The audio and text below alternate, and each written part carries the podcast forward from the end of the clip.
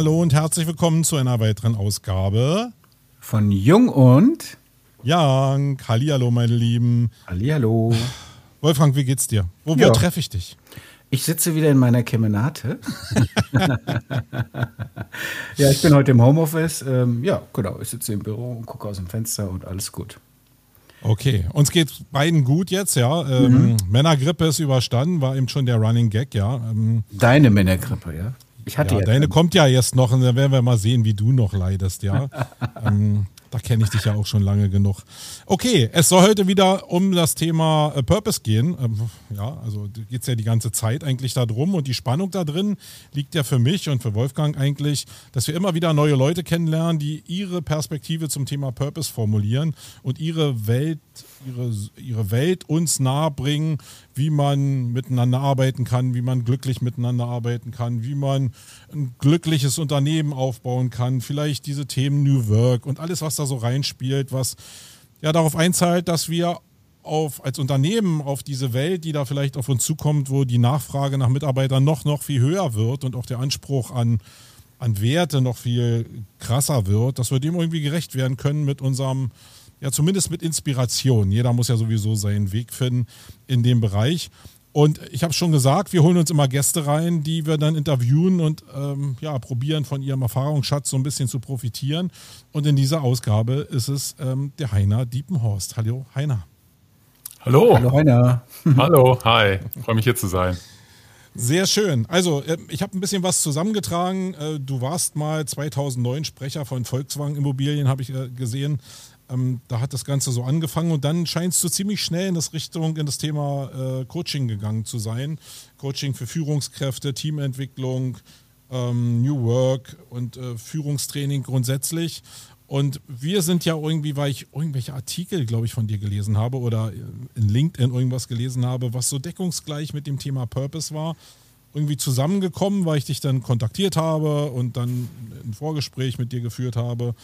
Und ähm, ja, du bist also schon viele, viele Jahre in dem Thema äh, drin, was ich jetzt und Wolfgang gerade hier so anreißen. Wir sind ja also hier so jungfräulich in dem Thema und du schon ein alter weißer Mann in dem Zusammenhang. Deswegen ähm, super, dass wir dich da mal ausfragen können. Habe ich irgendwas vergessen in deiner Vita, was noch erwähnenswert wäre, damit die Leute sagen, hey, was für ein toller Typ. Ja, hast du.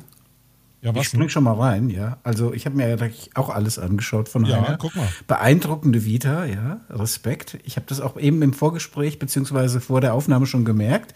Aber ich merke, liebe Leute draußen, liebe Audience, falls ihr merkt, Marco ist heute so ultra entspannt, ja. Man merkt ihm das ja an. Er ist nicht nur gesundet, er sieht natürlich blendend aus wie immer. Ja, das kann ich bestätigen. Aber ich habe gemerkt, ich habe gemerkt, oder beziehungsweise gelesen, Heiner hat auch eine Hypnoseausbildung. Und ich habe schon so das Gefühl, er hat uns zwei schon so ein bisschen gesettelt. Wir sind heute sehr, sehr entspannt, glaube ich. Das wird ein richtig toller Talk. Also ich wollte so etwas subtil mit äh, einleiten, dass du auch eine Hypnoseausbildung hast. Respekt, ja.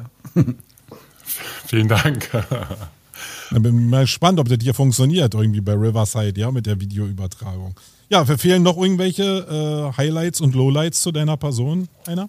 Oh, Highlights und Lowlights meiner Person ähm, kommen mir wahrscheinlich gleich noch zu tausend Sachen. Ähm, ich habe definitiv viel zu erzählen, äh, was ich so gemacht habe in meinem Leben, aber will euch auch nicht überfrachten. Also da fragt mich ruhig aus. Ich könnte jetzt ganz, ganz viel erzählen, aber lasst uns gerne gleich in das Thema, Thema einspringen und dann kann ich vielleicht da noch mal so ein paar Vita-Dinge noch mit einfließen lassen. Okay, dann lass uns doch einfach starten mit der allgemeinen Frage, was ist Purpose für dich eigentlich? Also, also im Unternehmenskontext, äh, glaube ich, fokussiert wäre noch ganz spannend. Ja, spannend, dass du das gleich direkt so reinbringst. Und das kann ich gar nicht nur auf den Unternehmenskontext äh, reduzieren, denn Purpose ist erstmal ganz allgemein die Frage nach dem Warum. Warum gibt es unser Unternehmen? Warum sind wir da? Also nicht, ne, ihr kennt vielleicht von Simon Sinek diesen Golden Circle, wo in der Mitte das Warum steht. Dann steht da drum das Wie und ganz außen steht da drum das Was, also welche Produkte bieten wir an. Ähm, und es ist zum einen das Warum. Ähm, und dann ist aber auch die Frage, also, und, und da wird es dann auch sehr, ne, du hast gerade gesagt, so wie ist das im Business-Kontext, dann wird es aber auch sehr schnell persönlich, denn die Frage ist ja, wer definiert denn den Purpose? Wer definiert denn das Warum? Und das sind ja die Menschen. Und das sind die Menschen mit ihren Persönlichkeiten. Und die haben ja auch alle einen persönlichen Purpose. Und da kommen wir schon in ein erstes interessantes Spannungsfeld. Wie gliedert sich das denn oder wie unterteilt sich denn der persönliche Purpose eigentlich von dem Business Purpose? Gibt es da überhaupt einen Unterschied? Ja, klar gibt es. Wo ist der? Könnte ich jetzt erklären, kann ich in Ruhe mal machen. Ähm, wenn, ihr das, wenn ihr das wissen wollt. Aber das ist schon mal auf jeden Fall eine spannende Sache, denn vielleicht kann ich das dazu sagen, manchmal wird das verwechselt, dass da dann ein paar Leute zusammenkommen und sagen, lass uns doch mal auf den Unternehmenspurpose schauen. Und dann sitzen da ein paar Leute, die einfach nur ihren eigenen Purpose reingeben, das eigene Warum reingeben und dann versucht man den Unternehmenspurpose sozusagen die Addition der persönlichen Purposes. Und ganz so leicht ist es nicht, ist noch ein bisschen, bisschen komplexer. Äh, aber auf jeden Fall eine super wichtige und spannende Frage, wie persönlich ist das Ganze und wo grenzt sich das eigentlich von dem eigenen persönlichen Purpose ab? Also mein, meine Problematik ist ja eigentlich immer, und deswegen habe ich so jetzt abgegrenzt, weil ich diese persönliche Purpose-Findung immer sehr schnell in dem Bereich Spiritualität sehe. Und da wollte ich eigentlich nie hin. Also ähm, natürlich gehört das zusammen und im Teil, wenn du einen Purpose für dein Unternehmen finden willst, dann spielt das auch so ein bisschen mit rein. Aber ich meine, du kennst ja auch die ganzen Gurus, die da draußen rumlaufen, die irgendwie von Glückseligkeit pfeifen etc. pp. Und in die Riege wollte ich irgendwie nicht rein, wenn mir das zu, also ist vielleicht für die Leute da auch wichtig, aber das ist nicht meine Blickrichtung jetzt, wenn ich auf Unternehmen schaue. Und deswegen grenzt sich so ein bisschen ab. Bist denn du damit auch irgendwie konfrontiert, dass Leute dann, wenn die von Purpose reden, eigentlich mehr so spirituell und in dieser Om-Fraktion, und ich mache jetzt irgendwie drei Stunden Yoga, äh, eher man drin ist? Ja, das, damit bin ich durchaus auch konfrontiert. Ich kann auch ganz klar sagen, ich selber stehe da auch total eigentlich drin. ähm, weiß aber, und das ist ein großes Spannungsfeld, weiß natürlich, dass wenn ich in, in eine Firma gehe, dass das da erstmal nicht viel zu suchen hat. Ne? Das ist ja dann fast egal, wo ich da drin stehe oder nicht. Denn da sitze ich dann mit Leuten, die den Purpose definieren wollen und die wollen in der Regel damit nichts zu tun haben, dass das zu spirituell wird. Auch wenn ich selber in mir da eine sehr große fast grenzenlose Spiritualität und Esoterik pflege, hatten wir im Vorgespräch noch gar nicht besprochen. Aber das bringe ich in der Regel im Business so nicht rein. Trotzdem, wenn ich dann, wenn ich dann, äh, stellt euch vor, ein Szenario, da sitzen irgendwie 20 Leute im Raum und ich sage, lasst uns doch jetzt mal auf den Purpose gucken. Wir müssen aber vorher mal schauen, was ist denn bei euch persönlich eigentlich los? Mhm. Damit ihr das gut abgrenzen könnt, damit eben nicht der Unternehmenspurpose ein, ein kumuliertes Persönliches ist, müsst ihr das Persönliche erstmal kennen. So, und das aber jetzt in einem Unternehmenskontext. So, und dann darf es tatsächlich nicht zu überfordernd sein. Und dann ist zum Beispiel eine Sache, die ich dann sage, das darf auch was ganz Einfaches sein. Das muss nicht irgendwie sein, ich bin jetzt irgendwie, mein persönlicher Purpose ist, dass ich jeden Tag mit, mit dem lieben Gott und der Glückseligkeit in, in Kontakt stehe. Das kann auch einfach sein, dass du sagst, zum Beispiel, mein persönlicher Purpose ist, gut über die Runden zu kommen. Ich will einfach morgens aufstehen und abends gesund wieder ins Bett gehen. Das ist mein persönlicher Purpose. Mhm. Das heißt, das muss gar nicht zu, zu krass aufgeblasen sein. Trotzdem würde ich schon gern von den Leuten vorher wissen, warum bist denn du eigentlich da? Und zwar nicht einfach nur in der Firma, sondern warum bist denn du grundsätzlich da? Das ist natürlich eine riesen Frage, wo einige erstmal aus den Latschen kippen, wenn ich sie frage. Aber ich erlaube, ich lasse zu natürlich wirklich je, jegliche Antwort und sage auch, das ist nicht irgendwie abgeschlossen, nur weil wir einmal gefragt haben, warum bist du überhaupt auf der Welt. Das ist ein ongoing Prozess und vielleicht wissen wir mit 95, äh, wo wir stehen, also haben wir da vielleicht eine gute Antwort bezüglich dieser Frage.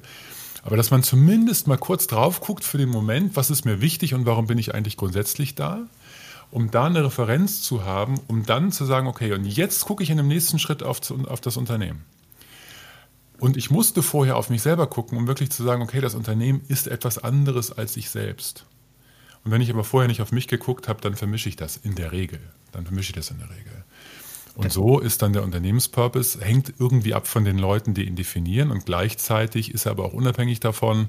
Äh, angenommen, da geht jemand aus dem Unternehmen, dann darf sich der Purpose nicht gleich um 180 Grad wenden, sondern es kommen neue Leute nach und die definieren den dann mit und da darf eine gewisse Stetigkeit mit drin sein. Aber es ist wirklich eine Schnittmenge aus meinem persönlichen Purpose, oder die Arbeit ist eine Schnittmenge, beziehungsweise die Arbeit ist ein ähm, Fokuslenken auf sich selbst, um danach den Fokus auf das Unternehmen zu lenken. Da stellt sich eine, direkt eine Frage für mich, die habe ich tatsächlich auch in Vorbereitung mir hingeschrieben. Wenn du gebucht wirst, Teil 1 der Frage, ist der Auftrag dann eher ein Auftrag eines Unternehmens, das zu dir sagt, Heiner, komm doch mal bitte, mach mal ein Führungskräfte-Coaching damit wir gemeinsam den Erfolg des Unternehmens steigern? um es mal ganz krass zu sagen, mehr Gewinn machen, was ich persönlich nicht so schlimm finde als Unternehmensziel? Oder ist es der Auftragsgegenstand, dass die sagen, komm doch mal her, ich habe das Gefühl, unsere Führungskräfte haben so ein bisschen den Sinn verloren. Finde mal sozusagen oder führe die mal wieder ein bisschen mehr dahin, dass sie glücklich sind mit ihrer Arbeit.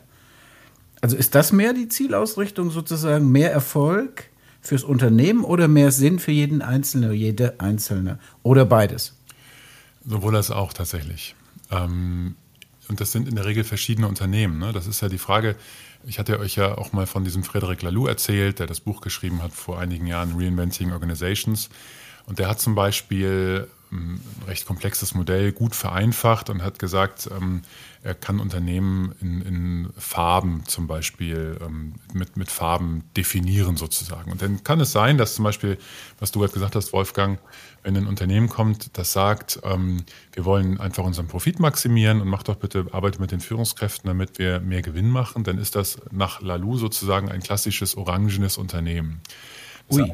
Und von diesen Unternehmen sind die meisten da draußen. Das ist das Normale in diesen Tagen. Ähm, das heißt, die, die gucken einfach auf den Profit und wollen dann eben auch die verschiedenen Maßnahmen, die sie machen und wo sie mich dann auch dazu holen, ähm, wollen die dann auch, die wollen wissen, dass das dazu beiträgt, mehr Geld rauszuholen am Ende des Tages. Voll in Ordnung. Und gleichzeitig, deswegen auch jetzt Lalou, wenn man sich das mal anguckt mit den farbigen Ebenen, da gibt es auch verschiedene Zeichnungen zu. Das ist die erste Ebene, wo auch ein, ein, ein Mensch eingezeichnet ist, der sich fragt, wo bin ich denn hier eigentlich? So, das ist eine Ebene, wo sehr viele Menschen da draußen, und nochmal, die meisten Unternehmen ticken so, orange, und das ist eine Ebene, wo sehr viele Menschen da draußen sagen, ich sehe mich da nicht so richtig und eigentlich fühle ich mich da nicht so richtig angedockt. Das heißt, die sind auf der Suche, die haben eine Sehnsucht nach was anderem.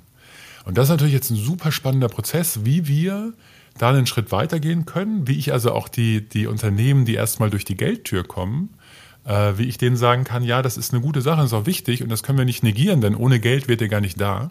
Also ohne ein Geldziel könntet ihr gar nicht hier mit mir reden und gar nicht mit mir arbeiten.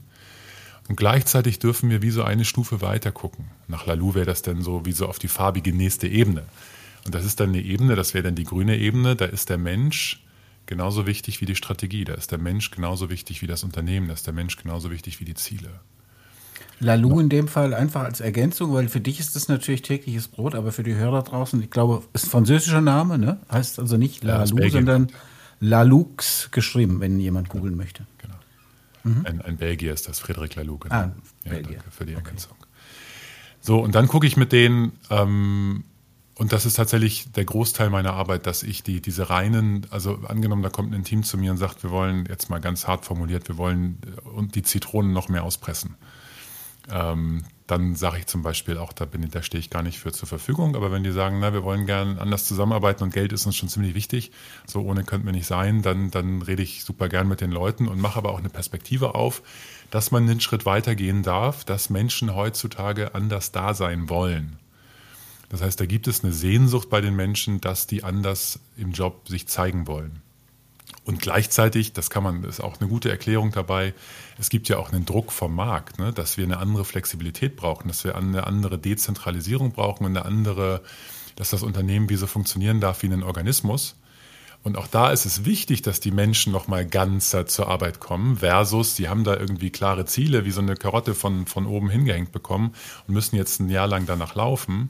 Das ist auch nicht mehr wirklich zeitgemäß. Wir brauchen eine andere Agilität, wir brauchen eine andere Flexibilität und insofern ist dieses reine, wir gucken auf das Geld auch, auch, nicht, auch was den Markt angeht, nicht mehr zeitgemäß. Es ist, was die Menschen angeht, nicht mehr zeitgemäß und was den Markt angeht, nicht mehr zeitgemäß. Und während, das muss ich noch sagen, während ich so rede, muss ich auch mal aufpassen, da gibt es erstmal kein richtig und kein falsch. So, das heißt, ich darf, ich, ich darf und will nicht die blame, die sagen, ich will erstmal nur das, das Geldthema ähm, in im Vordergrund haben. Das, ich kenne Unternehmen, die sind so happy auf der Ebene, auf der sie sind, und das ist super, alles gut. Menschen sind glücklich und die verdienen sehr viel Geld und alles in Ordnung. Und gleichzeitig kenne ich mal wirklich viele, wo die Menschen Sehnsucht haben und sagen, wir, wir brauchen, wir wollen irgendwie anders da sein. Hm. Mhm. Ähm, Vielleicht lass uns doch einfach mal einsteigen äh, in das Thema. Ähm, also ich habe so zwei Ebenen, wie ich das so angehen wollen würde. Nämlich einmal die Themen, die du gerade beschrieben hast, dass die Unternehmen eigentlich schon da sind. Ähm, dann hast du ja eigentlich so ein, dann hast du ja ganz viele Menschen, die halt schon da sind, was ja in sich eine Schwierigkeit eigentlich schon beinhaltet. Ähm, deswegen würde ich ganz gerne mal mit dem Einfacheren anfangen, nämlich äh, wir würden jetzt hier eine Firma gründen, wir drei, und hätten jetzt so, wir würden erstmal schon super zusammenpassen, unser Kontext passt super, Kultur, alles ist da, gehen wir mal einfach davon aus, auch wenn wir uns in Teilen gar nicht so gut kennen. Aber der erste Knackpunkt ist ja, wenn so ein Team größer wird und wenn jetzt eigentlich neue Leute reinkommen, weil das ist ja so diese alte, alte Erzählung, die ja auch stimmt, dass du einen falschen Spieler in dem, in dem oder einen falschen Koch äh, haben kannst und das ganze Gericht äh, geht halt kaputt. Worauf soll ich denn als Firma gucken, neue Leute einzustellen und was erzähle ich denn den Leuten, was wir eigentlich sind? Ähm, wie würden, also wenn du jetzt hier unser CEO wärst und hier wir beide sind nur irgendwelche andere C-Level-Menschen, was würdest du uns dann jetzt so, wo würdest du uns hinführen? Nach, nach Lalu oder nach, nach New Work oder nach dem Ideal von Purpose? Ja. Ähm, zum ersten Mal wäre es mir wichtig, dass wenn, dass, dass ich euch gar nicht erzählen wollen würde, äh, was ihr, welche Leute ihr einstellen sollt sondern ich fände es mhm. besser, wenn wir drei und am besten, ne, wir, wir, stellen uns vor, da wären noch ein paar andere Mitarbeitende, wenn wir uns vorher mal hingesetzt haben und gesagt haben, äh, was ist uns denn eigentlich wichtig bei den Leuten, die neu reinkommen? Und dafür ist es her hervorragend, wenn wir mal auf unseren Purpose geschaut haben. Also entweder wir drei, wenn nur wir drei da sind, oder auch mit den Mitarbeitenden, und zwar wirklich mit denen zusammen. Mhm. Denn dann muss ich denen gar nicht mehr so viel erzählen, sondern die haben vielleicht diesen einen Satz oder diese zwei Sätze, wo sie sagen, ach guck mal, ja, das, und, und das, das ist das, was wir vertreten und das ist das, äh, wo auch die Leute Bock drauf haben sollen. Mm, das fände ich wichtig. Ähm, und ich würde auch mit euch versuchen, wenn das für euch in Ordnung ist, ansonsten müssten wir reden, eine Unternehmenskultur zu schaffen, in der wir uns, und jetzt komme ich wieder mit meinen drei Durchbrüchen, in der wir uns auch so zeigen können, wie wir sind.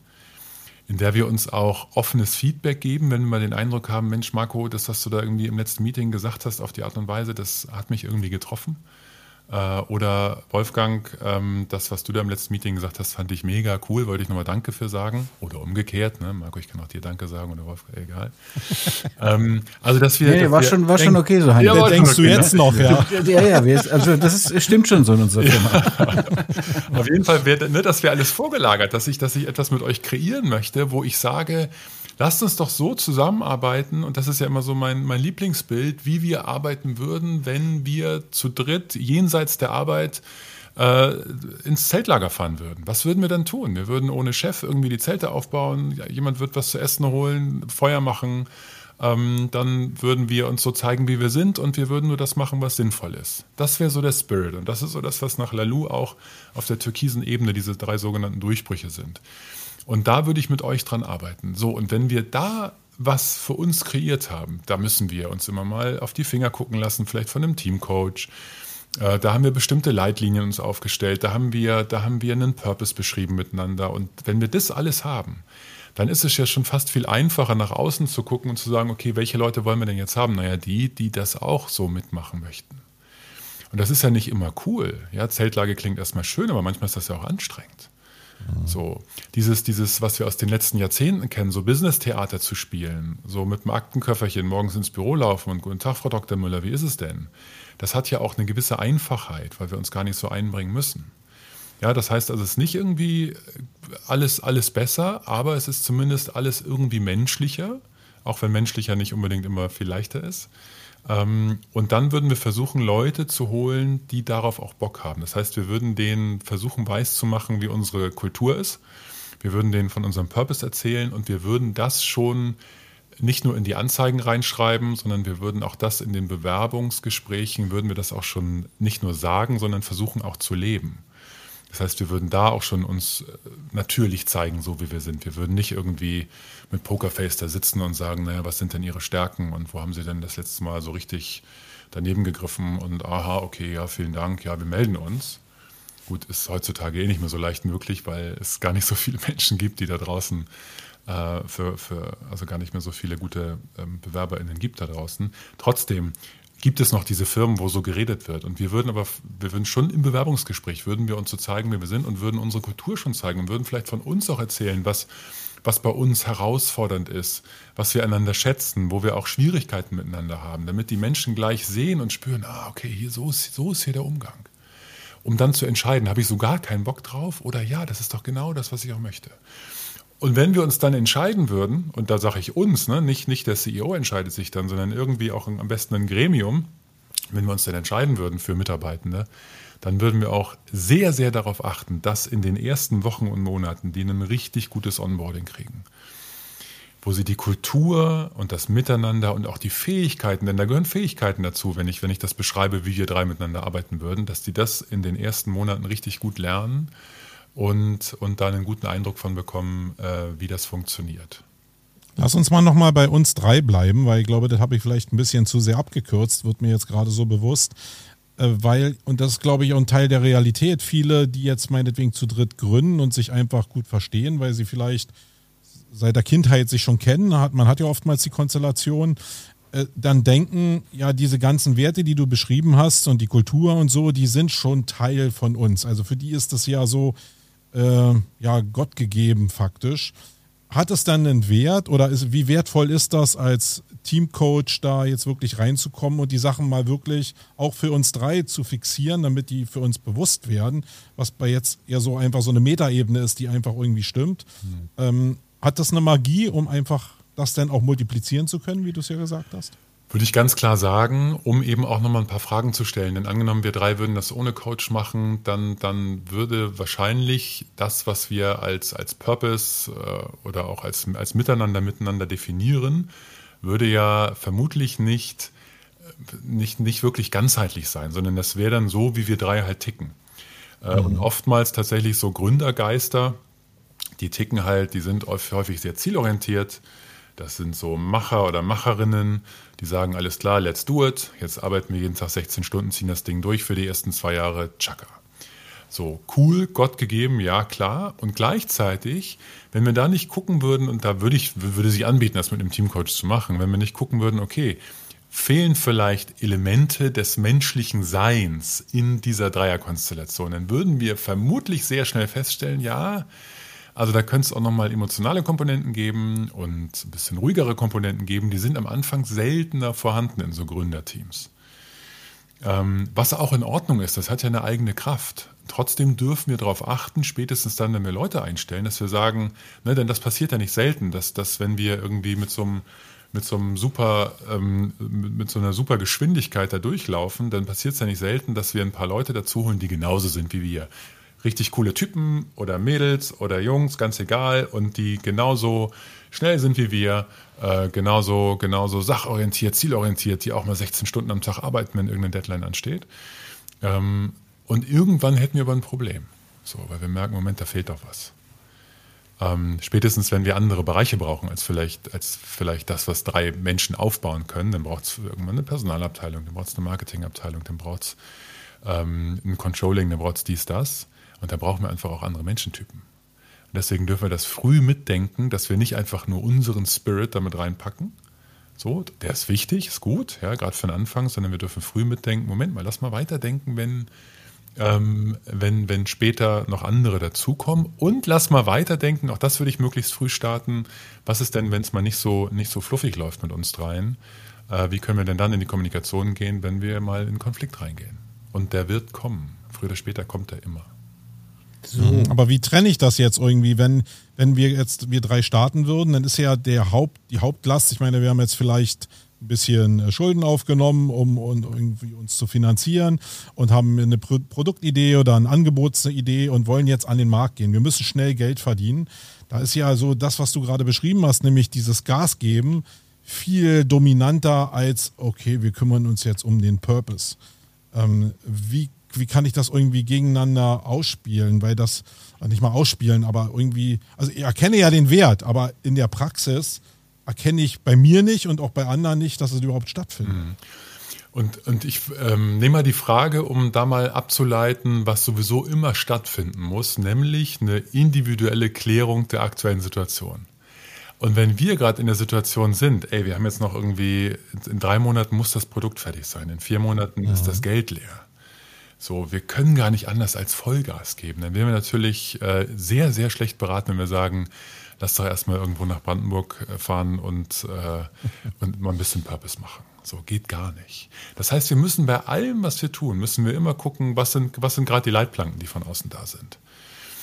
Meine Erfahrung ist aber, dass das zu selten gemacht wird. Und es gibt mehr Teams, die eigentlich mal auf was anderes gucken könnten und es nicht mhm. machen, äh, als die, die sagen, okay, wir gucken jetzt irgendwie auf den Purpose, obwohl es nicht angebracht ist. Äh, und wenn es aber nicht angebracht ist, dann machen wir das nicht. Dann müssen wir Augen zu und durch. Völlig klar. Und dann, dann zu sagen, ja, aber hey, lass, doch mal und mal gucken und so andere Geschichten. Nee, das ist, geht nicht. Das ist, das ist eine Qualität am Anfang. Nur irgendwann braucht es andere Qualitäten. Und wenn man den Luxus hat, vielleicht lasst es mich so formulieren, wenn man den Luxus hat, schon früh darauf zu gucken, dann will ich wirklich früh darauf gucken. Irgendwann müssen wir darauf gucken, dass wir auch andere Qualitäten brauchen. Habe ich noch eine Frage im Anschluss? Ich habe zwei Fragen. Die eine ist äh, wirklich inhaltlich, passt eigentlich gut zu dem gerade gesagt. Die andere ist sehr fies. Welche möchtest du zuerst hören? Ich, ich freue mich auf beide. Komm, ist mir egal. Okay, die Frage, die sich im Prinzip so ein bisschen anschließt, die bei mir hier schon seit deinem ersten Satz ähm, auf meinem Zettel steht, ist, du hast von Agilität, Flexibilität geredet. Jetzt gerade haben wir vom Framework geredet, von den Leitplanken, die das Unternehmen hat.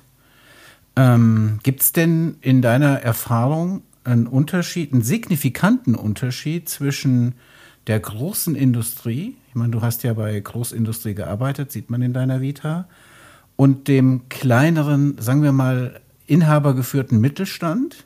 Merkst du da irgendwie einen Unterschied in, in, in dem Umgang mit dem Thema und vielleicht sogar auch bei Startups? Ich weiß nicht, ob es wirklich Startups gibt. Das wäre ja quasi die Phase, die wir gerade besprochen haben dass Unternehmen, die ganz am Anfang noch stehen, schon sagen, wir legen jetzt schon Wert auf diese Dinge und haben auch die Ressourcen dafür. Das ist, glaube ich, nicht so üblich.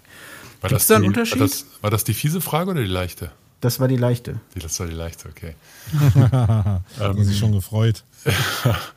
äh, ja, klar, Riesenunterschied. Riesenunterschied. Klar, ne, ich erinnere mich an, denn da wurde ich auch angefragt, das ist jetzt schon acht, neun Jahre her, für einen großen Automobilhersteller, das war nicht der, für den ich gearbeitet hatte, äh, die wollten agiler werden und haben zumindest für jedes Team einen Agilitätsworkshop äh, anberaumt. Das heißt, die brauchten hunderte Trainer und Coaches, die da, die da einmal durch das Unternehmen durchgehen. Und ich dachte damals, wow, cool, die meinen es ja ernst. Und ich habe dann zwei, drei Jahre später mit Leuten gesprochen, die da, die da Teilnehmende waren, die meinten, das ist einmal, einmal rein, wieder raus, das ist verpufft, das Ding. Also mordsschwer dabei bei diesen riesengroßen Tankern ähm, was zu bewegen. Nicht unmöglich. Viele versuchen es. Die haben ja auch gar keine andere Wahl, ne? hm. als es zu versuchen. Und wenn ich jetzt an meinen Arbeitgeber denke, so was ich mitbekomme, ähm, an meinen alten Arbeitgeber, ne? ich war ja bei der Tochtergesellschaft von Volkswagen, da passieren schon tolle Sachen. So. Aber natürlich in einem ganz anderen Tempo, als wenn ich jetzt in einem anderen Unternehmen, ähm, ich habe oder ich arbeite für eins hier und da, die, ne, wie du gerade gesagt hast, Inhaber geführt, 20, 25 Mitarbeitende. Und als der Inhaber in Kontakt gekommen ist mit, ähm, mit Reinventing Organizations von Frederic Laloux ungefähr vor sieben, acht Jahren, da hat er alle Mitarbeitenden für zwei Tage nach Hause geschickt, hat gesagt, das ist Arbeitszeit, lest euch bitte das Buch durch. Und das ist natürlich eine ganz andere Nummer. Das kann, das kann ein Automobilhersteller nicht mal so leicht machen. So geht alle nach Hause und liest zwei Gehen Tage alle nach Hause, genau. Und man könnte wahrscheinlich auch davon ausgehen, dass es irgendwie nur ein paar Prozent machen. Aber bei dem, ja, die haben das gelesen. Und dann sind sie zurückgekommen und hatten eine Referenz und haben gesagt, ah, okay, wir, jetzt haben wir eine Idee, was wir machen wollen, was wir auch nicht machen wollen. Aber für mich ein schönes Beispiel, äh, wo man sieht, so, das sind einfach ganz andere Nummern. Ganz klar. Mhm. Zweite Frage. Okay, soll ich gleich die zweite Frage noch hinterher schieben, Marco? Die fiese. Ich, ich, ich sehe einer an, wie er, wie er schon ihr entgegenfiebert. Ne? Ja, also ist eine leichte Kritik damit drin, beziehungsweise eigentlich keine Kritik, sondern eine Frage. Ich bin ja Kommunikationsmensch, habe mich ja gewissenhaft auf diese Sendung vorbereitet. Die Insider, die den, die Sendung immer hören, wissen, wie lange ich immer Zeit habe. Mittlerweile haben wir einen Redaktionsplan, da habe ich wirklich Zeit. Nein, jetzt mal Spaß beiseite. Wir reden über unterschiedliche Unternehmensgrößen. Du hast auch sehr gut erklärt, wie du das so in Teams und so weiter machst. Das klingt alles sehr nach kompletter Unternehmensbetreuung, so nenne ich es jetzt mal. Ja? Wenn ich auf deine Seite gehe, Coaching Berlin Mitte, sehe ich oben große Kacheln, super schön gemacht, so ja, architektonisch anspruchsvoll, eine, eine Ziegelsteinwand und so weiter. Und ich, ich lese einfach mal vor, was da steht. Ja? Also in Teilen, ich gebe zu in Teilen, ja. Führungskräfte-Coaching, offenes Führungskräftetraining in Berlin, Business- und Führungskräfte-Coaching, offenes, okay, das ist nochmal als Text, integrale Führungskräfteentwicklung, als Führungskraft sicher und wertschätzende Atmosphäre ermöglichen. Und die Frage, die ich mir stelle, ist, ist äh, Purpose und äh, ja, Purpose, sage ich jetzt mal, am Arbeitsplatz nur was für Führungskräfte oder ich gebe aber zu, ich schränke ein, ich mildere meine Kritik ein bisschen ab. Es steht auch Teamcoaching auf der Seite, ja. Aber ganz ehrlich, mir ist das ein bisschen zu viel Führungskraft. Oder ist die Führungskraft im Unternehmen wirklich der entscheidende Hebel? Das kann ja auch sein, ja. Dann, weil ich sag mal so, wenn ich das jetzt lesen würde und ich wäre Konstrukteur bei irgendeinem Automobilhersteller, um das Thema mal zu strapazieren, da käme ich mir jetzt ein bisschen doof vor, wenn ich nicht eine Führungskraft wäre. Dann würde ich sagen, okay, ich rutsche vielleicht ins Teamcoaching, aber mich spricht er eigentlich nicht an. Hm. Spannend, erstmal das so zu hören. Ich erinnere mich, als ich vor 13, 14 Jahren meine Coaching-Ausbildung gemacht habe und mein Ausbilder damals von Führungskräften gesprochen hat und gesagt hat, ich mache nur was mit Führungskräften. Da hatte ich tatsächlich ein ähnliches Gefühl. Das war wirklich, das war das so, oh. und die anderen so, tut mir voll leid. Mhm. Interessant, ja, interessant. Jetzt bin ich in der gleichen Straße drin, aber auch nur, nur fast. Also, ähm, ich meine, ihr kommt auch aus dem Marketing. Ähm, auf der Startseite steht auch erstmal das, äh, was, was viel gesucht wird. Ne? Und äh, da können wir, glaube ich, uns einig sein, dass so eine Führungskraft in der Regel ein bisschen mehr Budget hat und dass die gucken, wo lasse ich mein Budget. Und dann möchte ich natürlich da sein, dann möchte ich sagen, was ich mit denen für coole Sachen machen können, wie die sich das Leben mit meiner Hilfe leichter machen können.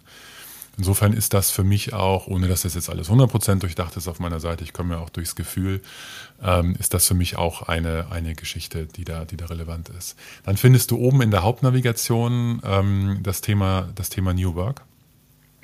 Da wende ich mich in der Regel an, an ganze Teams. Auch da ist das Führungskräftetraining mit drin, glaube ich. Ich bin jetzt nicht auf meiner Seite gerade. Ähm, nee. So, da Augenhöhe, wende ich mich an. Augenhöhe Führung steht da. Ah, okay äh, okay. Also, ähm, natürlich ist, wenn wir von New Work reden und Unternehmen, freue ich mich, wenn maximal früh maximal viele mitbeteiligt werden. Und das sind dann irgendwann nicht mehr nur Führungskräfte. In der Regel geht das bei den Führungskräften los. Selten, dass ich erlebe, dass es irgendwo eine, eine, eine Graswurzelbewegung gibt, die sagt, wir wollen das jetzt bei uns machen und die sich dann bei uns meldet, die haben ja gar nicht das Geld dafür. Das heißt, das ist häufig die erste Tür. Und wenn wir dann loslegen und miteinander arbeiten, dann sind maximal schnell möglichst viele dabei. Das ist übrigens auch für mich ein ganz wesentliches Merkmal. Äh, und ich meine, nochmal, wenn wir von Augenhöhe reden, dann heißt das ja auch, dass die Mitarbeitenden mit im Boot sitzen. So. Ähm, aber die Führungskräfte sind eben die, die das Portemonnaie in der Tasche haben und sagen, okay, ich kaufe das Boot. Und dann setzen wir uns alle zusammen rein.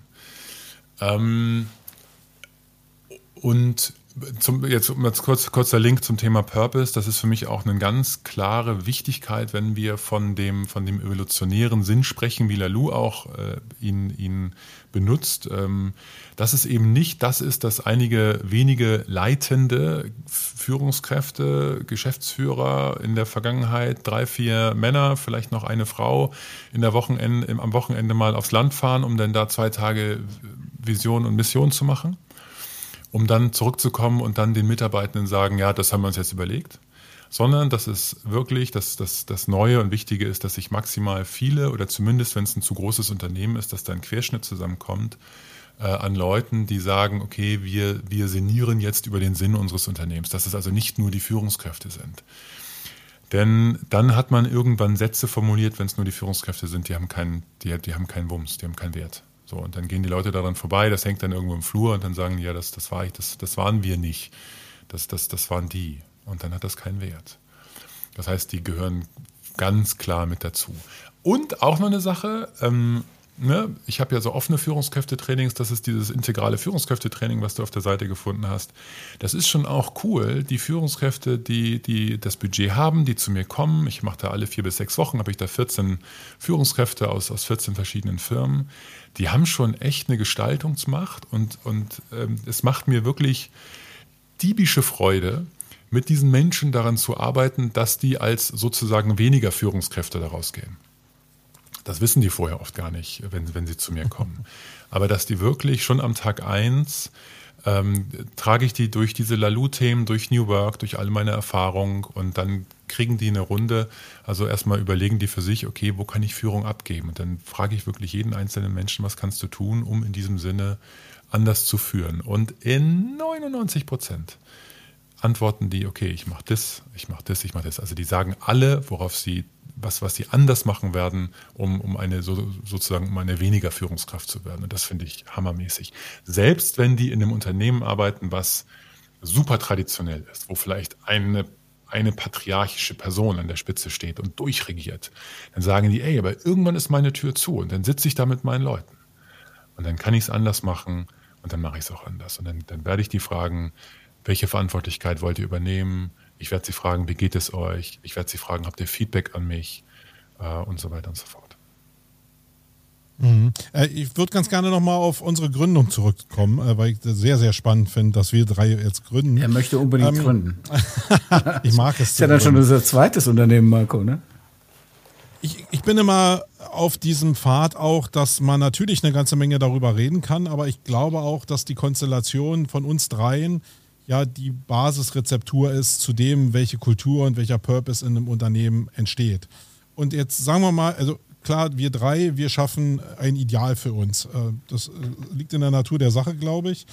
Äh, jetzt kommt der erste Mitarbeiter und da stehen ja sehr viele Unternehmen genau vor der Entscheidung, also entweder mit einem Mitarbeiter oder mit mehreren Mitarbeitern dass sie denken, ah, ich habe jetzt hier Aufgaben zu bewältigen, ich muss jetzt hier einen einstellen. In einem Markt, der ja sowieso sehr begrenzt ist, äh, kommen denn irgendwelche Leute rein? Ich mache jetzt ein Interview mit denen, probiere vielleicht unser Kultur, Werte, Purpose-Raster auf den zu projizieren und denke, na, eigentlich ist das nicht so richtig oder ist sie es nicht so richtig, aber ich habe ja diese Aufträge da, ich muss die ja machen wie hoch ist die Gefahr deines Erachtens, dass ich da genau die falsche Entscheidung treffe?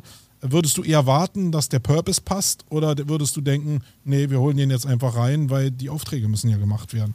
Das ist ja auch ein Fehler, den ich persönlich im Nachhinein als Gründer auch gemacht habe, dass ich eigentlich nur nach den Aufträgen geguckt habe und nicht nach dem Purpose. Jetzt ärgere ich mich dafür, ich weiß aber auch nicht, ob ich es hundertprozentig im Griff hätte, wenn es jetzt nochmal in Richtung Wachstum gehen würde. Mhm. Also ich, erstmal ein kleine, äh, ja, kleiner Disclaimer. Ich bin ja, ich bin ja erstmal nur Coach seit 13 Jahren. Ne? Ich habe mit Tausenden von Führungskräften und Unternehmenslenkern gesprochen ähm, und habe eine klare Meinung zu dem Thema. Ich muss immer auch sagen, dann gibt es aber ganz viele Leute da draußen, die sind jeden Tag in der Führungsverantwortung, äh, die haben ihre eigenen Erfahrungen. Das heißt, das möchte ich immer auch nochmal gesagt haben, dass ich nur hier, ich, ich nenne mich gern auch den, den naiven Berater, der hier einmal so locker reinfloat, dann seine Meinung abgibt und dann wieder rausfloat. Das muss, das, daran müssen wir immer alle denken. Ja, das ist, das ist nur meine Meinung. Gleichzeitig ist die schon auch abgeglichen mit wirklich sehr, sehr, sehr vielen Fällen, die ich in den letzten 13 Jahren und auch davor gesehen habe. Ähm, was du gerade gesagt hast, ähm, ich fände es schön, wenn es Teil unserer Unternehmenskultur wäre, wenn wir in einem Vorstellungsgespräch das mit dieser Person feststellen. Guck mal hier, das ist unser Purpose. Wir haben von dir gehört, dein Purpose ist ein bisschen ein anderer. Ähm, nachdem wir jetzt zehn Gespräche geführt haben, finden wir dich trotzdem am coolsten. Wir haben ein bisschen Sorge, weil wir nicht wissen, wie lange das trägt. Aber wir hätten Bock, das mit dir zu starten, weil wir auch einfach die Produkte, hinter denen wir voll stehen, gerne verkaufen möchten. Wie sieht es aus für dich? So, und ich würde das so offen machen, das, das ist so ganz klar, wäre das so meine, ähm, meine Herangehensweise, weil es sich früher oder später ja eh zeigt. Und dann wird früher oder später wird an, an, an der Arbeit dieses Menschen herumgedoktert und wir merken, naja, okay, hier hakt es, da ist er nicht so vertriebsstark, da ist sie nicht so inhaltlich dieses, jenes. Und die ganze Zeit merken wir eigentlich, ah, da, da, ist nicht, das Commitment ist nicht so richtig groß, die, die Purpose-Überschneidung ist nicht so richtig groß. Also lasst uns das doch von vornherein als Thema machen. Und wir können ja auch mit dem oder der zusammen eine Aufmerksamkeit drauf haben, ob das gut funktioniert. Und ich würde diese Transparenz, ähm, das mag jetzt alles sehr coachingmäßig klingen, aber ich würde die immer, immer mit reinnehmen. Ähm, denn nochmal, sie zeigt sich in dem Verhalten dieses Menschen sowieso, dass, da nicht, dass die Schnittmenge nicht riesig ist. Aber ich verschenke ja immer Zeit, ne? Das ist mein, zumindest meine Sichtweise, dass ich natürlich probiere, die Grundentscheidung eigentlich ideal zu treffen, damit ich nicht irgendwann in einem Viertel oder halben Jahr nach Ablauf der Probezeit oder kurz vor Ablauf der Probezeit merke, nee, passte nicht so richtig, dann ist es okay, weil ich kann ihn ja oder sie entlassen, aber ich habe ein halbes Jahr halt Arbeit in jemand investiert, der nicht passt. Und das frustriert mich ja zutiefst. Ich bin 54, so viel Zeit habe ich nicht mehr Fehler zu machen. Ach komm. Ähm, naja, aber wie wäre das, wenn wir das vorher transparent machen und da relativ nah beieinander sind, auch in dem, wir müssen uns nicht täglich darüber austauschen, aber dass wir uns alle, alle zwei Wochen mal äh, in die Augen schauen und gucken, wie trägt das, wie läuft das. Konntest du dich vielleicht anfreunden mit dem, was uns hier wichtig ist? Kann ja auch sein, dass der das vorher gar nicht so richtig sehen konnte. Also, dass wir da einfach im Gespräch bleiben. Ähm, ist die Deckungs, ist die Deckungs, ähm, ähm, sind, sind die Schnittmengen größer geworden und dass wir im Gespräch sind, ähm, wie wir die Arbeit dieses Menschen wahrnehmen, dass wir im Gespräch sind, wie der unsere Arbeit wahrnimmt, dass wir sozusagen wie so eine, wie so eine Art Echtzeit-Tracking die ganze Zeit haben, wie das läuft mit der Arbeit. Und vielleicht nach drei Monaten schon merken, so, ah, doch nicht. Äh, oder wir merken nach fünf Monaten, ey, irgendwie lassen wir das versuchen. So. Auch wenn dein Commitment nicht das größte ist, aber du hast gemerkt, da sind ja coole Leute ähm, also bleib doch einfach an Bord. Also das wäre so meine. Sag, sag mal bitte noch mal kurz was zum Thema Bauchgefühl, weil das so ein, mhm. das begleitet mich sehr stark, dass ich in so Runden, Vorstellungsrunden sitze und da habe ich ja nicht diese Metrik, also ich habe sie nie gemacht in Richtung Purpose, ich beschäftige mich erst seit einem Dreivierteljahr damit, sondern mein Bauchgefühl ist schon sehr immens, zu sagen, oh, passt, irgendwie passt nicht. Mhm. Und da habe ich oftmals sehr, sehr falsch gelegen, aber ich hatte in dem Moment ja gar kein anderes Raster. Mhm. Wie weit spielt Bauchgefühl bei dir eine Rolle oder was wäre dein Ratschlag? Hör nicht da drauf, hör da drauf. Weil es ist ja ein Kontext, den du dir über Jahre auch erarbeitet mhm. hast, der hat ja einen Wert. Ja, total. Also ich, ich, bin, ich bin totaler Gefühlsmensch und mein Bauchgefühl äh, ist, mir, ist mir extrem wichtig. Ähm, früher oder später fände ich es wichtig, wenn du, wenn du darüber sprichst, entweder direkt in dem Bewerbungsgespräch, dass du sagst, wie dein Bauchgefühl gerade ist, oder zumindest danach, wenn wir drei dann die Köpfe zusammenstecken und wir sagen, wie war das denn für uns? Dann würdest du von deinem Bauchgefühl erzählen. Ähm, Wolfgang und ich hätten vielleicht andere Gefühle oder, oder Ideen dazu. Und dann würden wir gucken. So, wir müssten, also es ist für mich ist das, ist das Bauchgefühl nicht weniger wert als ein schlauer Gedanke. Das ist für mich auf einer, auf einer Ebene. Soll ich dir mal meine Antwort geben, Marco? Mhm, ich gerne. möchte mal Heiner so ein bisschen aus der Erklärungsnot hier raushelfen, weil du bleibst jetzt im Kopf in deiner Gründung, ja, und ich kenne dich. Nein, nein, ja. ich habe hier noch andere Themen. Ich glaube, also meine Antwort wäre, Sprung gleich machen. meine Antwort wäre, und da kann der Heiner mich gerne korrigieren, aus meiner, ich bin ja der Älteste hier, so, weil du immer vom Alter rumreitest. Aus meiner Lebenserfahrung kann ich dir sagen, Marco, du kannst tun, was du willst und kannst Metriken äh, und Methoden und Purpose lernen, wie du willst. Es wird nie ein Purpose-Tinder geben bei einer Bewerbung, finde ich. Also du wirst nicht einen Bewerber da sitzen haben und sagen, okay, den swipe ich nach rechts, weil der passt. Ja. Also ich glaube, dieses sechs Monats Risiko gehst du immer ein. Ja, so, so. Also natürlich kannst du mehr auf Dinge achten wie Bauchgefühl, finde ich super wichtig. Ich habe schon öfter darauf referenziert. Ich lebe das Sieben-Sekunden-Prinzip. Und im Ernst, ich glaube, das ist ein wesentlicher Unterschied zwischen uns dann an der Stelle. Ich habe davor auch keine Angst, weil mein Sieben-Sekunden-Prinzip im Wesentlichen im Leben in 90 Prozent aller wichtigen Fälle immer richtig war. Und das Sieben-Sekunden-Prinzip bedeutet, Heiner, ich, im Prinzip weiß ich, nach sieben Sekunden steht als Synonym für einen sehr kurzen Zeitraum. Das kann auch mal zwei Minuten sein, aber im Endeffekt Innerhalb ganz kurzer Zeit weiß ich in einem Bewerbungsgespräch, wird das am Ende passen oder nicht? Weiß ich im Kundengespräch, wird es am Ende passen oder nicht? Weiß ich in äh, einer Beziehung privat, wird es am Ende eine Freundschaft, eine Beziehung oder nicht? Eigentlich weiß ich es relativ früh. Und ich glaube, das ist etwas, auf das man sich verlassen darf und wenn man das hat, auch wertschätzen darf. Also dieses Bauchgefühl ist total wichtig. Aber ich wollte noch einen Punkt mit reingeben an der Stelle um vielleicht nochmal so eine andere Perspektive drauf zu geben, auf die Frage von dir, Marco, wie, wie, wie finde ich denn jetzt den richtigen und in, dieser Phase, ja, wie, ver, wie, verhindere ich mich zu vergreifen sozusagen, ja, hast du ja quasi angedeutet. Und ich fand den Podcast, den wir vor einiger Zeit aufgenommen haben mit Nike Wessels da super, die eine Agentur in Berlin hat und sehr auf Nachhaltigkeit und Ökologie und solche Dinge achtet und die ganz klar gesagt hat, auch auf eine ähnliche Fragestellung hat sie gesagt, ich, bei mir ist super wichtig, wie ich nach außen mich darstelle. Also Kommunikation ist ein sehr, sehr wichtiger Faktor. Das heißt, wenn du deine Website entsprechend textest, wenn du auch achtsam sozusagen postest und, und, und die Sprache, die du hast, den Auftritt, den du hast, Das ist super wichtig. Die, die Nike hat ja so im übertragenen Sinn gesagt, ich, ich selektiere gar nicht speziell, sondern zu mir kommen eigentlich im Wesentlichen die richtigen Leute. Der, ich sag mal, der Anzugsmensch äh, vom Ferrari, der irgendwie 26 ist und mit 30 ein Bentley fahren will, der wird sich bei ihr nicht bewerben. Und das habe ich auch gemerkt bei uns, vielleicht einfach so als konkretes Beispiel. Wir haben vor eineinhalb oder einem Jahr unsere Website komplett relaunched und auch die Tonalität. Also wir haben komplett auf Du gewechselt zum Beispiel, weil wir in einem Du-Universum leben, ja, sage ich immer. Sich du zu den Menschen, wenn es irgendwie geht.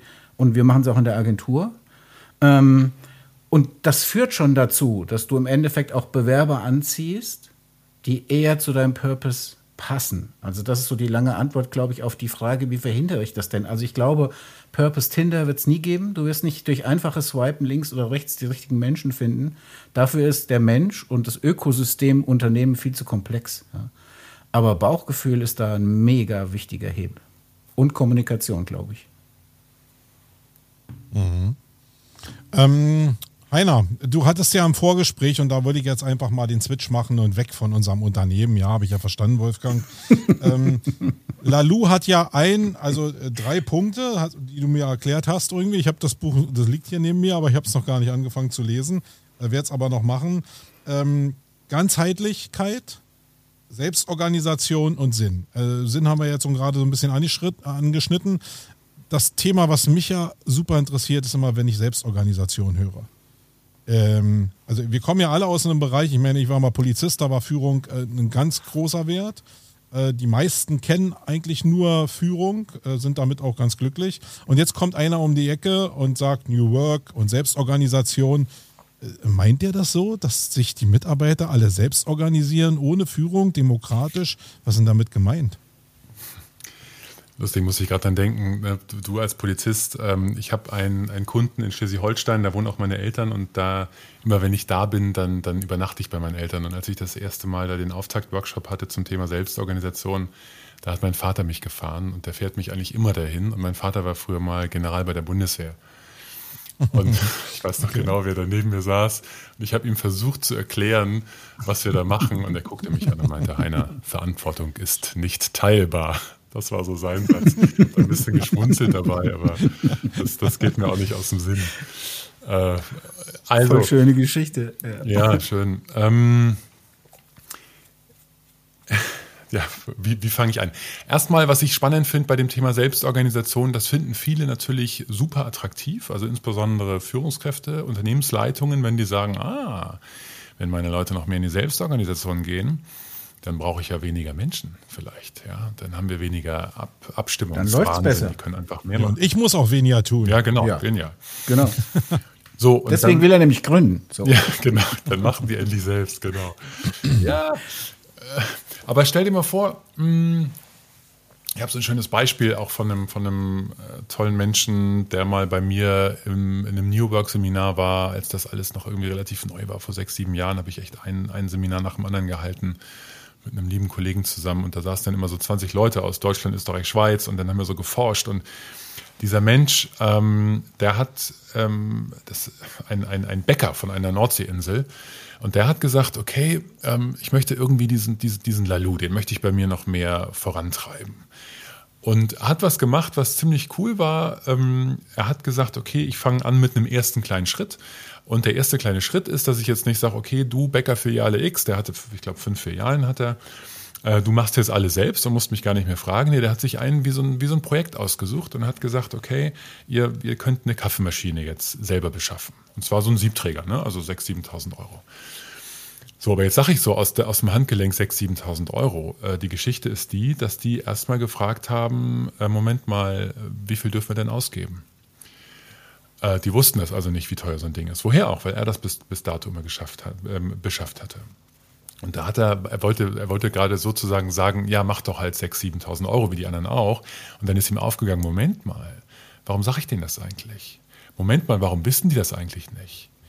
Und dann ist ihm aufgegangen, was da alles, was das, was es unter anderem alles dazu braucht. Und dann hat er angefangen, okay, ich muss denen wohl die Unternehmenszahlen geben, damit die eine Idee haben, wie teuer so ein Ding sein können. Und dann hat er sich überlegt, äh, warum habe ich denen denn die Unternehmenszahlen nicht gegeben? Dann hat er gesagt, naja, weil es ja sein könnte, dass, dass, dass da nicht jeder so richtig gut mit umgehen kann. Weil ähm, so, so, ein Bäcker, ähm, die machen ja nicht immer ähm, irgendwie Mords die, die krassen Superzahlen, sondern das ist manchmal auch schwierig. Und das wollte er, da wollte er sie sozusagen schützen, hat also festgestellt, okay, ich bin da wie so ein, das war so meine Lesart, wie so ein wohlmeinender Vater ähm, zu denen und hat gesagt, aber das kann es ja irgendwie nicht sein. Wenn die in die Selbstverantwortung gehen wollen, dann reicht es nicht, wenn ich nur denen eine Verantwortlichkeit gebe, sondern wir müssen andere Sachen mitdenken. Okay, die brauchen die Zahlen, ich brauche die wirklich auf Augenhöhe, ich brauche die im, im, Fahrersitz, dass die sich psychologisch auch ähm, äh, in, im, im, im, Fahrersitz sehen. Und die brauchen, das hat er auch festgestellt, die brauchen auch eine große Sicherheit, dass sie Fehler machen dürfen. Und wenn das alles nicht gegeben ist, wenn Sie die Zahlen, Daten, Fakten nicht haben, wenn, wenn Chefe zu viel reinquatscht, äh, wenn, Sie, ähm, wenn Sie Angst haben müssen, dass die Entscheidung die falsche ist, dann, dann fällt das gegen die Wand. Und dann wundert man sich hinterher, warum, warum kommen die denn nicht ins unternehmerische Denken? Ähm, und, und sieht vielleicht nicht, dass man einfach zu hart ist in der, in der, im, im, in der Fehlerkultur. Spannenderweise, da sind Fehler passiert, die haben was vergessen, als sie das bestellt haben. Er musste denen absolut nichts sagen, das haben die alles selber gemerkt und es hat gut funktioniert. Die haben dann Jahre später, ich habe nochmal wieder mit ihm gesprochen, waren, waren seine Bäckersleute gerade dabei, ein Kühlhaus zu bestellen. Ähm, ohne, ohne dass er groß dabei war. Also mit anderen Worten, es braucht so viel mehr, als einfach nur zu sagen, du hast jetzt diese Verantwortlichkeit. Kleine Seitenarmgeschichte, ähm, ich hoffe, das wird jetzt nicht zu komplex. Ähm, in dem Moment, wo der denen die Zahlen, Daten, Fakten gegeben hat, äh, erinnere ich mich, hat er gesagt, haben die auf einmal anders angefangen zu verkaufen. Das heißt, die haben nochmal liebevoller die Backwaren verkauft, auf die eine höhere Marge war. Auch cool, ne? Das heißt, da muss man die Leute gar nicht auf eine Vertriebsschulung schicken, sondern da, da gibt es offensichtlich Entscheidungen, die man mitdenken darf, äh, damit das besser passiert. Und das nochmal so als abschließender Satz, äh, ich, auch da könnte ich lange drüber reden, aber dann möchte ich gerne den Ball wieder rüberwerfen. Wer Selbstorganisation sagt, muss psychologische Sicherheit sagen, der muss gutes Feedback sagen, weil wir uns hinterher darüber austauschen müssen, wie ist das gelaufen, weil wir uns auch stets darüber austauschen müssen, ey, angenommen, ähm, da sind irgendwie drei Leute und die, die sind in ihrer Selbstorganisation unterwegs, haben klare, klare Verantwortlichkeiten bekommen, aber ähm, äh, aber einer von denen macht das nicht so richtig, äh, wie, wie die anderen beiden das gut fänden.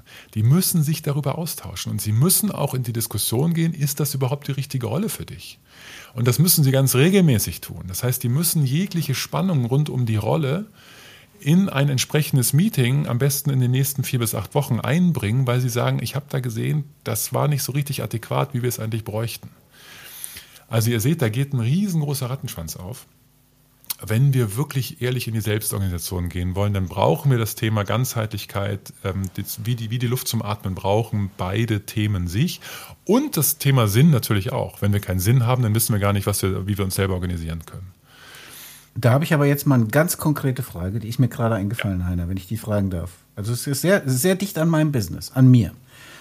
Wenn ich Selbstorganisation von meinem Team verlange, was ich regelmäßig tue, und ich glaube, mit einer der schwierigsten Disziplinen als Unternehmer ist, ähm, verschiedene Selbstorganisationsstadien in einem Team zu akzeptieren, fällt mir sehr schwer.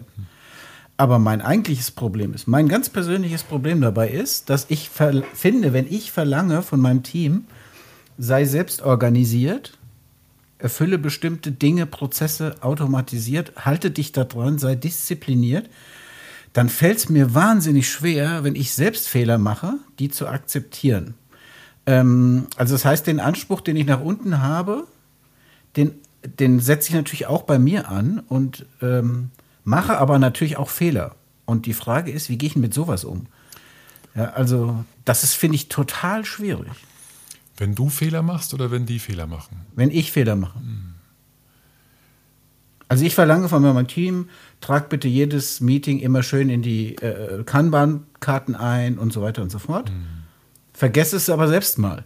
So, und dann finde ich das furchtbar. Also ich glaube, mein eigener Anspruch ist da, Nein, mich, ist da an mich schlimmer oder schlechter. Schneide ich raus. Ja? Bitte, ja. Schlimm. aber ich meine, das so nach unten zu delegieren, Selbstorganisation, finde ich äh, ja, plausibel, wie du es erklärt hast. Aber das setzt ja im Prinzip auch an bei der Person, die delegiert oder die verlangt. Und äh, da, also ich fände es total wichtig, da mal ein Coaching zu haben, so nach dem Motto, verabschiede dich mal von 100 Prozent. Ja. Die kannst du auch nicht immer leisten. Nee, absolut. Und ich fände es schön, wenn du das, was du gerade gesagt hast, ähm, so schätze ich dich auch ein, dass du es tust, denke ich mal, dass du das deinem Team auch erzählst. Nach dem Motto, ey, ich habe einen Fehler gemacht. Mhm. Ähm, habe ich echt eine Nacht nicht geschlafen. Dass du die also auch einlädst, zu sagen, guck mal hier, ich zeige das auch, dass ich Fehler gemacht habe und dass du die einlädst, äh, auch zu, Gefühle zu zeigen in dem Zusammenhang und dass die das ja idealerweise dann auch machen. Denn es gibt ja Teams, die sagen, ja, ich darf, ich darf eine Menge selber machen, aber wenn ich einen Fehler mache, versuche ich das zu verschleiern einigermaßen. Weil wenn ich das meinem Chef irgendwie, wenn der das mitkriegt, dann gibt es aber eine Ansage. Und das finde ich total schön. Und, das, und dann höre ich da auch noch einen, wie so ein, wie so ein, ja, wie du sagst es selber ja, wie so ein Coaching-Thema raus. Wie gehen wir mit uns um und wie kritisch sind wir mit uns selbst? Ne? Hm. Und das ist auch spannend, so dieses, wie können wir auch in der Firma, ähm, denn das ist ja, stell dir vor, du würdest, würdest als Mitarbeitender ähm, so, so, so, so, eine, so eine Persönlichkeit haben, wie du sie gerade geschildert hast, und dein Chef würde das wahrnehmen. Dann, dann wäre ja klassischerweise, wenn das ein cooler Chef wäre, dann würde der sagen, Mensch, Wolfgang, du nimmst das ganz schön persönlich, willst du da nicht mal was machen? So, mhm. wie, das wäre ja cool, ne? So, vielleicht besorgen wir mal einen Coach für dich, dass du da ein bisschen entspannter auch arbeiten kannst. Ähm, wie passiert das bei New Work, wenn, wenn nicht mehr nur der Chef da ist, wenn, wenn der Chef vielleicht ein bisschen weiter weg ist, weil mehr Selbstorganisation da ist? Dann dürfen diese Art von Wahrnehmung idealerweise aus dem Team rauskommen, dass dein, dass dein Teammitglied sagt, Mensch, Wolfgang, ich sehe, da hast du den Fehler gemacht und, und ich glaube, der war gar nicht so schlimm, aber du redest ja von nichts anderem mehr, willst du da nicht mal was machen? Also, dass auch diese Art von Personalentwicklung auf einmal auch aus dem Team rauskommen darf. Dass auch eine, ne, auch die, auch für die, für das Thema Wertschätzung war früher auch die Führungskraft verantwortlich. Dass auch das Thema nicht nur Personalentwicklung, sondern auch Wertschätzung mehr aus dem Team herauskommen darf. Also viele, viele Dinge, wenn wir von Selbstorganisation sprechen, da gibt es den einen oder hm. anderen Rattenschwanz. Also ich sehe, es ist nicht einfach, das Thema. Ne? Also was ich aber auch so feststelle, ist, dass äh, immer wenn ich von Selbstorganisation höre, wird das so vielleicht manchmal verwechselt, ich weiß es nicht, aber viele äh, führen ja dann so demokratische, äh, alle sind auf einer Ebene Modelle ein. Und dann höre ich schon, dass nach außen so, oh, das ist ja total New Work und wir sind ja total trendy. Aber wenn du jeden Einzelnen mal fragst, sagen die dir auch, ey, kann da mal was entschieden werden? Wir labern ein Vierteljahr um ein Thema und eigentlich müsste mir nur mal einer sagen, wo wir jetzt hingehen, weil die das gar nicht gebacken kriegen. Ich kann mich noch erinnern, als mein Sohn noch ein bisschen kleiner war und wir die erste Elternversammlung in der Oberschule hatten, da ist der äh, Lehrer rausgegangen und hat gesagt, hier, äh, jetzt müssen die Elternvertreter gewählt werden. Ich bin dann mal draußen. Und dann haben wir da gesessen, ohne Führung und das war erstmal, glaube ich, eine Stunde haben wir uns erstmal selbst gefunden. Eine Zeit, die man ja sparen könnte, wenn Führung da gewesen wäre. Also ist das damit gemeint, dass wirklich alle auf Augenhöhe sind? Weil es gibt ja klassisch Menschen, die wollen geführt werden. Die wollen ja gar nicht irgendwie selbst organisiert da mitbestimmen, sondern die wollen zur Arbeit kommen und die haben ihren Purpose darin, dass ich ihnen sage, was die jetzt in den nächsten acht Stunden zu tun haben. Das ist ihr Purpose. Voll. Mhm. Ich würde da schon genau hingucken. Also wir stellen immer wieder fest, dass Leute ähm, das, was du gerade beschrieben hast, äh, nach dem Motto, sag mir, was ich tun soll, dass das manchmal einfach nur gelernt ist und dass die schon aber auch was anderes können und was anderes wollen, also dass da auch ein Lernen stattfinden darf. Und das, was du gerade beschrieben hast, jetzt komme ich wieder auf Lalou, äh, das wäre so die nächste, Ebene, die nächste Ebene nach Orange, das wäre Grün. Und Grün ist wirklich die reine Augenhöhe, das ist das, was wir in vielen NGOs sehen da draußen.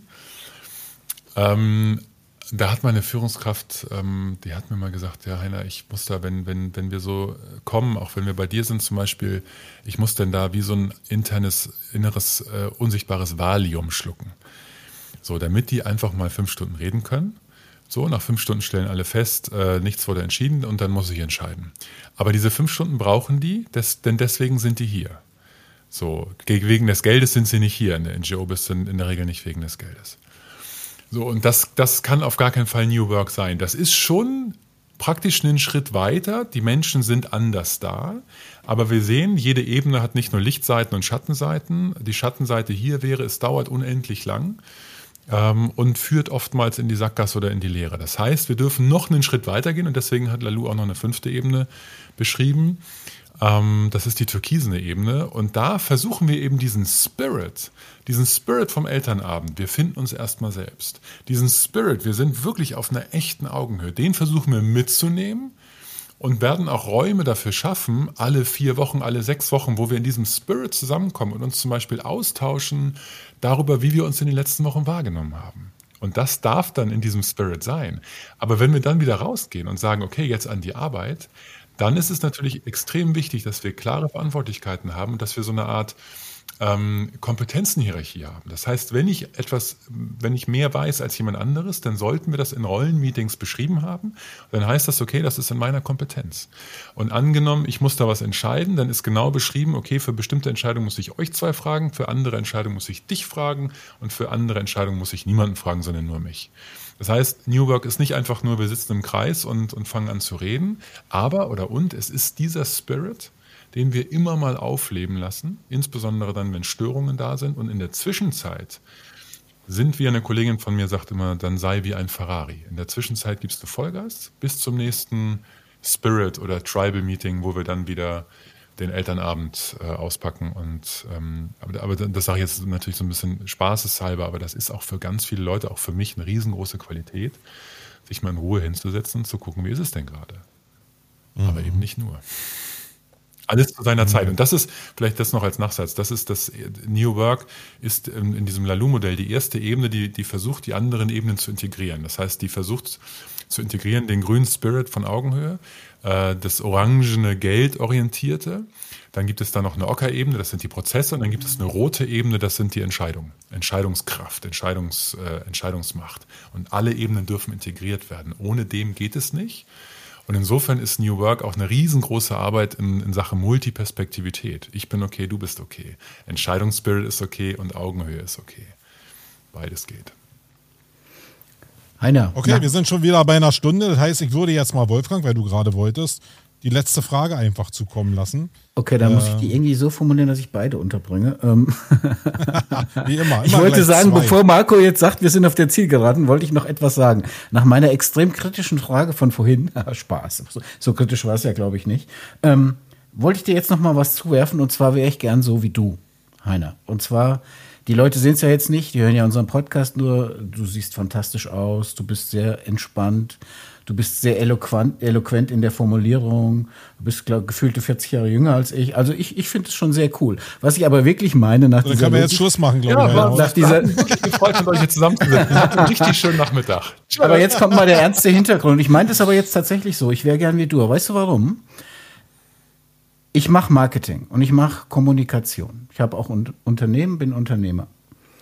Und du hast so salopp, by the way, zwischendurch gesagt, ich habe tausende von Führungskräften mit denen gesprochen. Ich habe ein Seminar nach dem anderen gemacht. Und ich finde Purpose und nachhaltige Themen extrem wichtig, extrem gut und ich würde die gerne häufiger verkaufen. In Projekten, in Kommunikationsprojekten, bei Websites, bei Gott weiß was. Mein Problem ist, Purpose-Themen, Purpose Themen im Marketing zu verkaufen, ist sau schwer. Entweder fehlt es an den Leitplanken, über die wir geredet haben, oder an meistens zu wenig Ressourcen, dass die Leute sagen, dafür haben wir jetzt gerade keine Zeit, weil Messeeinführung, dies, das, jenes. Ähm, es ist zu nah an Spiritualität. Ähm, es gibt Zweifel am Business Impact. Also es gibt so viele Dinge, die mir begegnen, wenn ich sage, lassen Sie uns über die Nachhaltigkeitsbroschüre hinaus noch mal mehr sozusagen ihren Purpose nach außen bringen in der Kommunikation. Also Purpose Marketing ist super schwer. Wenn ich jetzt höre, wie erfolgreich du bist und ich nehme dir das ab und ich glaube dir das auch, weil du auch, glaube ich, so ein Typ bist, dann wüsste ich, wäre ich so erfolgreich wie du im Purpose Marketing, könnte ich viel mehr gute Dinge im Marketing machen. So, in meinen Projekten. Und die Frage ist jetzt, hast du den ultimativen Hack, Tipp, äh, keine Ahnung, äh, irgendwas, irgendeine Methode, ein Prozess oder sonst was, wo du sagst, okay, pass mal auf, so verkaufe ich meine Dinge. Lange Rede, kurzer Sinn, wie machst du dein eigenes Marketing? Mhm. Ich komme ja auch aus dem Marketing.